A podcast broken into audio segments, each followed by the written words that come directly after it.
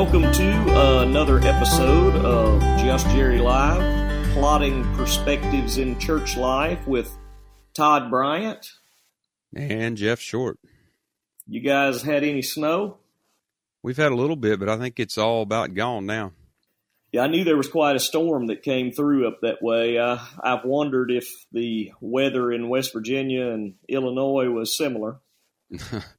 well, the storm actually, what it did was came through on two consecutive weekends. So out of two Sundays, we only were able to have one service because of the weather. You ought to be well prepared for your next sermon. One would think it's probably going to be a, a barn burner.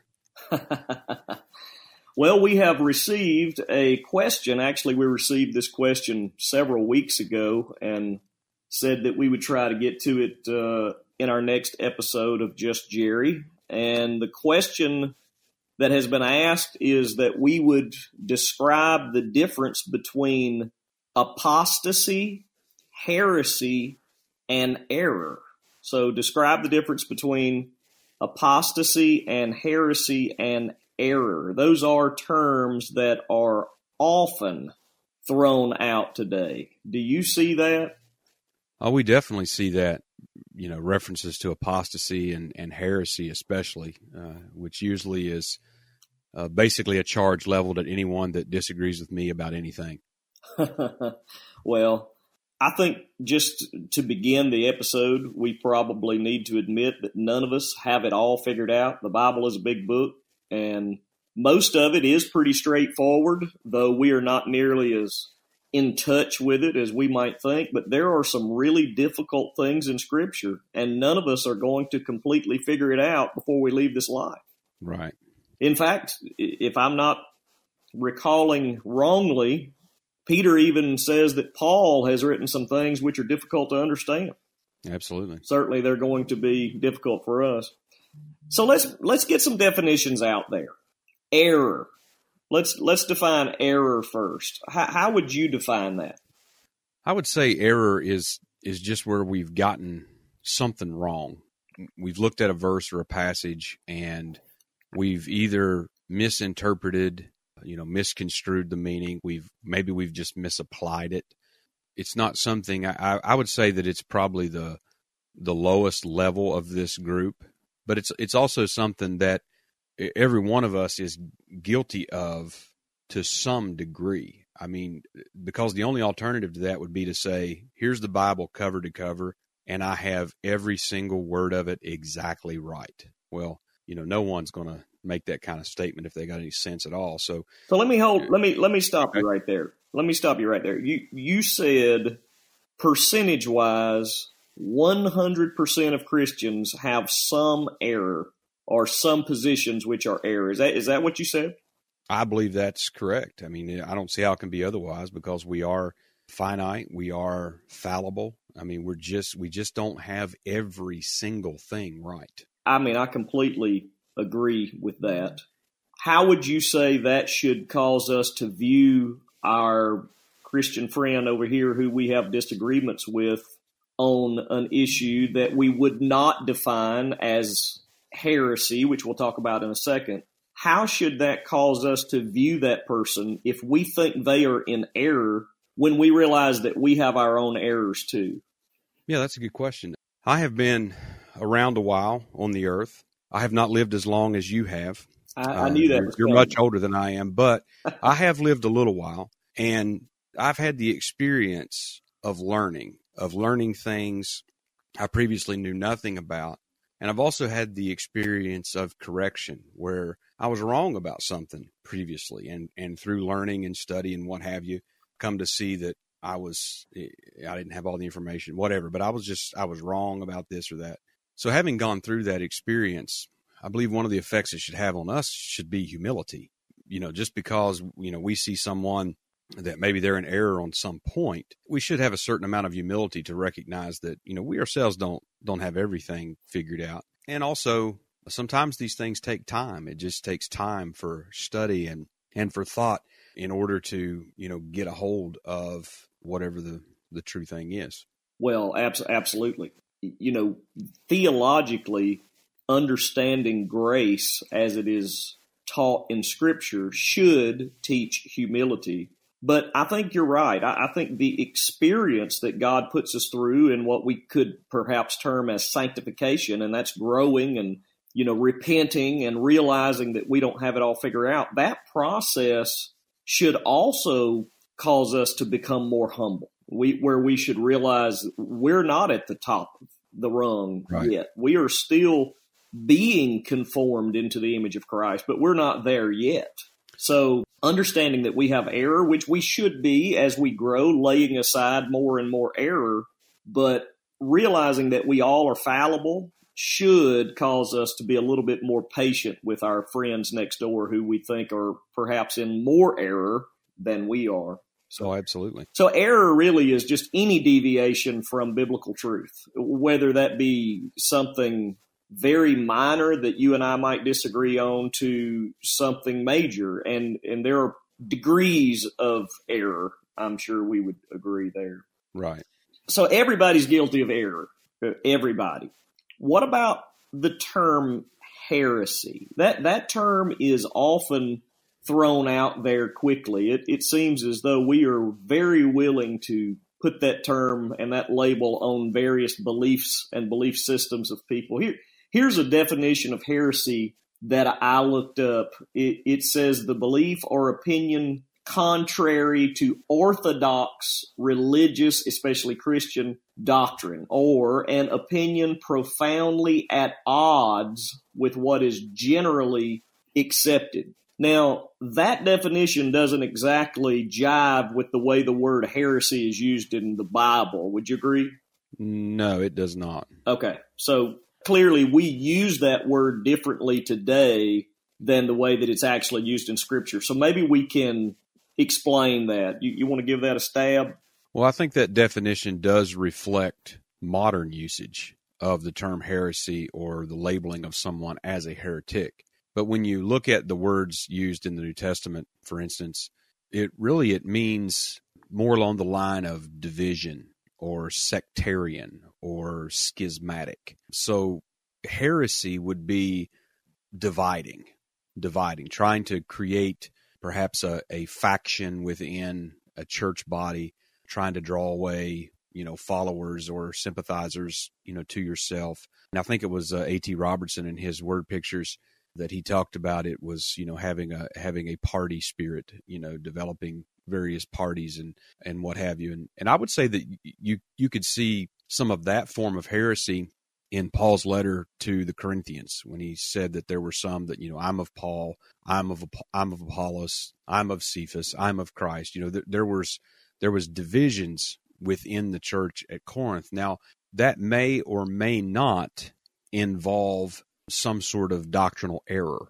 It certainly can, and oftentimes probably does. But the word in and of itself points to that division and to that divisive spirit and factiousness i think is one of the one of the ways i've seen it described. Yeah i asked exactly the word i was about to use. I, I know the authorized in uh, 1 corinthians 11 uses the word divisions there and that word can and has been translated as factions as well. So in in, in biblical uses the word heresy really talks about just division within the body. But today Absolutely. we do we do use that word uh, in in a different sense, and we talk about a belief, a doctrine that is contrary to what is accepted religious Christian belief. Now that is a you know today Christianity is so broad and has so many umbrellas under the big umbrella that I don't even know that you could make that statement. But when you begin to think about things that are contrary to major Christian doctrine, you begin to think about something that contradicts salvation by grace alone through faith alone in Christ alone. You know, a right. doctrine that would contradict the Trinity, like this oneness doctrine of some Pentecostals today. That would be viewed as Absolutely. a heresy by this definition here. Right. But heresy is is a major charge, is it not? I, I mean, by today's usage, and I would say even biblically, it's a major charge, though it's a different charge. But by today's usage of the word heresy, being a, a doctrine that contradicts a foundational tenet of Christianity, that's not a term we should just toss out there without thinking it through. Would you agree? Oh, I definitely agree with that. Okay, so the other term that is that is we've been asked to talk about that is tossed out is apostasy, and I think we do have some scripture on apostasy um, that is that's commonly used. But apost- let me just give you this definition of apostasy that I found and see if you think this will work. The abandonment or renunciation of a religious or political belief. Now that's just straight out of the dictionary.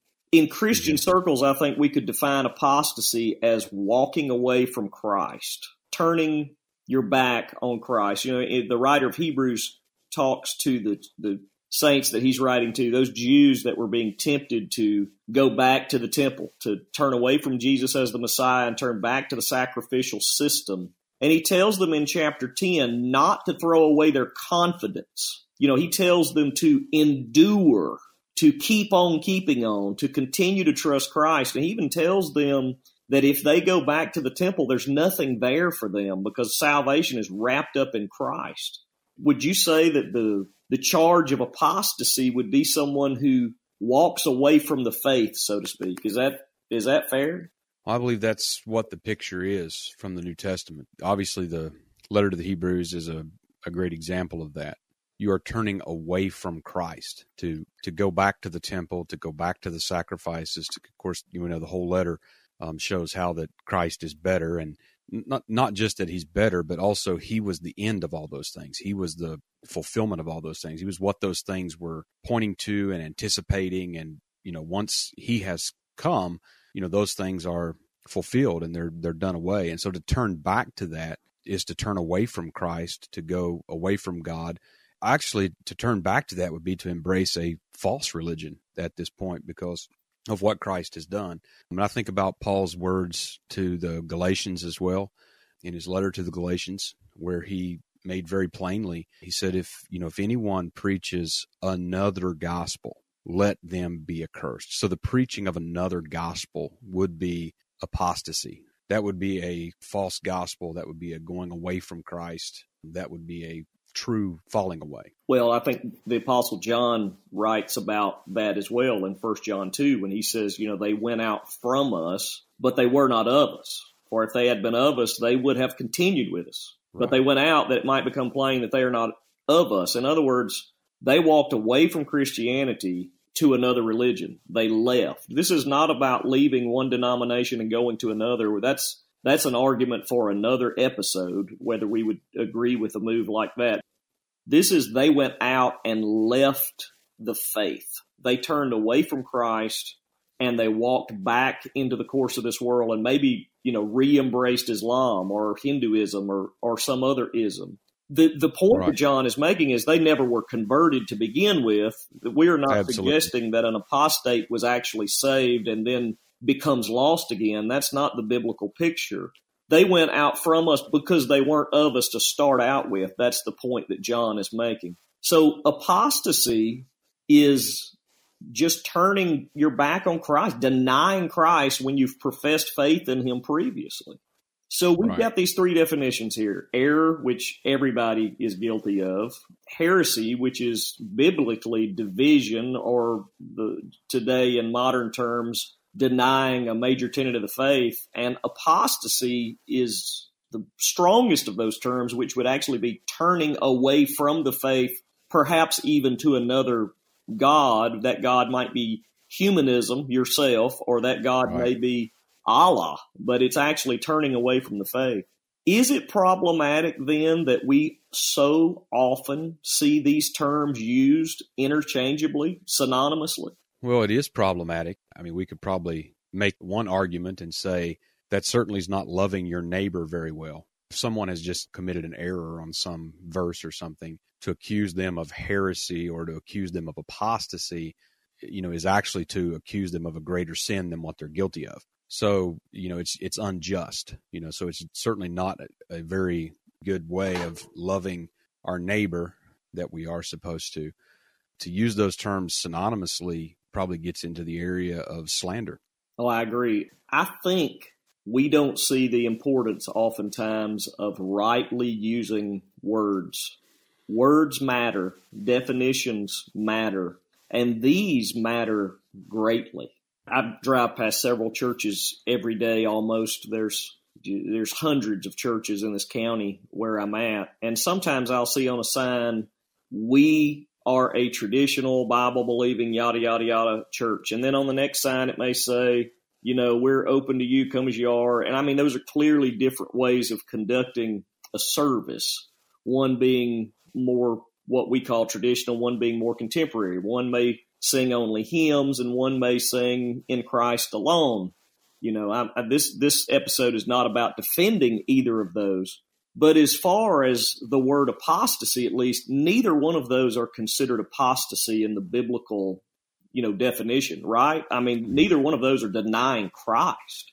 Right. Yes, I, I believe apostasy it it does involve a denying of Christ, and someone could probably do that and still be, you know, naming the name of Christ. You mentioned John's first epistle earlier. And one of the good things about that book is that it shows you how to evaluate those claims. You know, if if someone you know claims to be a follower of Christ, but you know, and a lover of God, but they hate their brother, well, what does John tell you? Well, truth's not in them; they're a liar. So they're the claim that they make to Christ is not true. So it's not just a verbally you know, using the name of Jesus, but apostasy is a denying of Christ, the true Christ of Scripture. Yeah, I agree. And, you know, we're probably from group to group are going to have some things that we see to be more critical than another group may see. For instance, you know, I believe, and I know you do as well, that proper baptism is done by immersion. I think that's the biblical stance, and I think that that's the meaning of the word, and that's historically what we see in Christianity. But some today would say, no, it's not the mode that matters. It's just that it's done according to the right gospel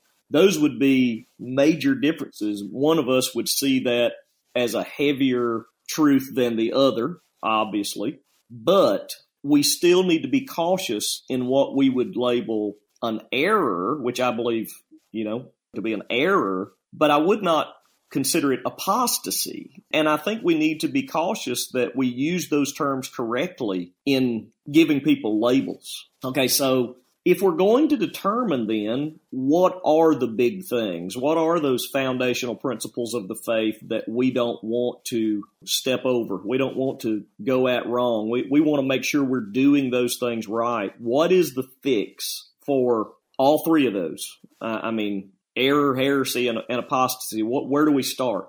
Well, I believe that we we have to start with truth, and truth is what is revealed to us in the scriptures. You know, God has given us His written word. His word is truth. You know, we are guided in coming to the truth through His word. We're sanctified through His word. We're, we're matured through His word. And so we do need to be concerned about truth. And that's going to include, you know, the truth that we're telling about one another. And so if I'm accusing you of heresy, for instance, we got to realize that's a very serious charge.